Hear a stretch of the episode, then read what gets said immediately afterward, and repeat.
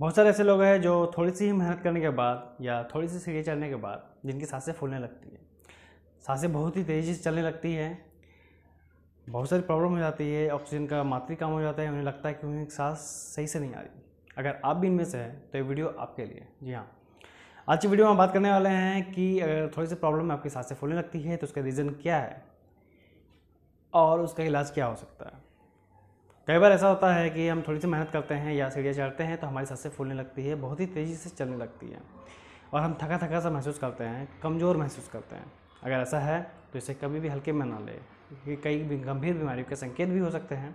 और ये भी हो सकता है कि उस समय ही आपको साँसें लेने में तकलीफ़ हो रही हो, या फिर कुछ बॉडी में कुछ कमज़ोरी या थकान हो गई हो। आखिर इससे क्या रीज़न है? जब थोड़ी सी मेहनत करने के बाद या हल्की सीढ़ी चढ़ने के बाद साँसें तेज़ी से चलने लगती है हमें महसूस होता है कि ऑक्सीजन हमारे सही से बॉडी में नहीं जा रहा। यह स्थिति सांस फूलना कहलाती है। कई लोगों को यह थोड़ी देर के लिए भी हो सकता है और कई लोगों के काफ़ी लंबे समय तक के लिए भी। इस कंडीशन में सांस लेने में काफ़ी दिक्कत का सामना करना पड़ सकता है। ऐसा लगता है कि ऑक्सीजन बॉडी में सही से जा नहीं रही।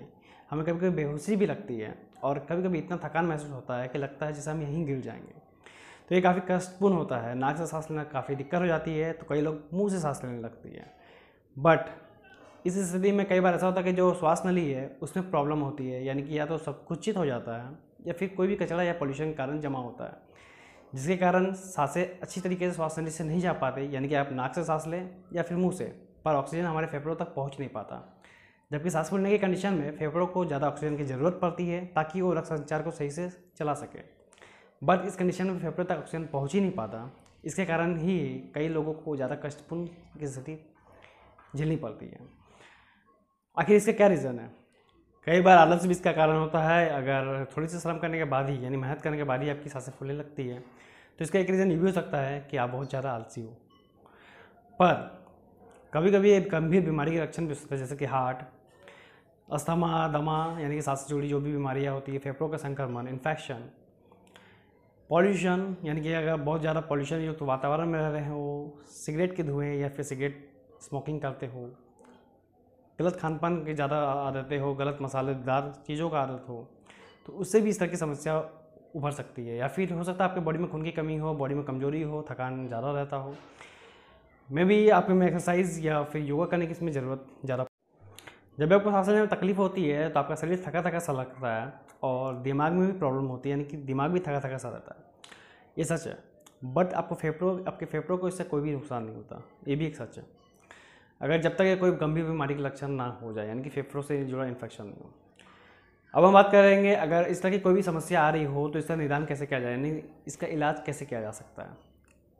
घर बैठे, अगर आपको कोई गंभीर बीमारी नहीं हो, फिर भी आपको ये सांस लेने की प्रॉब्लम हो रही हो, यानी कि सांस फूलने की बीमारी हो तो इसका रीज़न एक हो सकता है कि आपके जो जीवन शैली है बहुत ही ख़राब तरीके से गुजर रही है, यानी कि बहुत ही ज़्यादा आलसपन है। तो इसमें आपको एक्सरसाइज और योगा को शामिल करने की ज़रूरत है।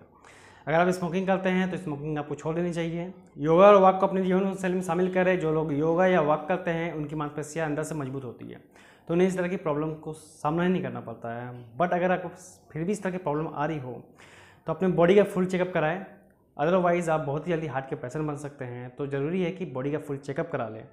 ताकि स्वास्थ्य से कोई प्रॉब्लम हो या समस्या हो तो उसका निदान किया जा सकते, उसके बारे में पता किया जा सके। अपने भोजन में पोषण से युक्त आहार का सेवन करें ताकि अंदर से आपको मजबूती मिले, आपके स्वास्थ्य तंत्र मज़बूत हो और आपको इस तरह की कोई भी समस्या से निदान मिले। अपने खाने में प्याज, लहसुन, मधु, गुड़ आदि चीज़ को शामिल करें जो आपके श्वसन नली से सहित सहित आपके ब्लड को भी साफ़ करता है, आपकी बॉडी को भी अंदर से मज़बूत बनाता है।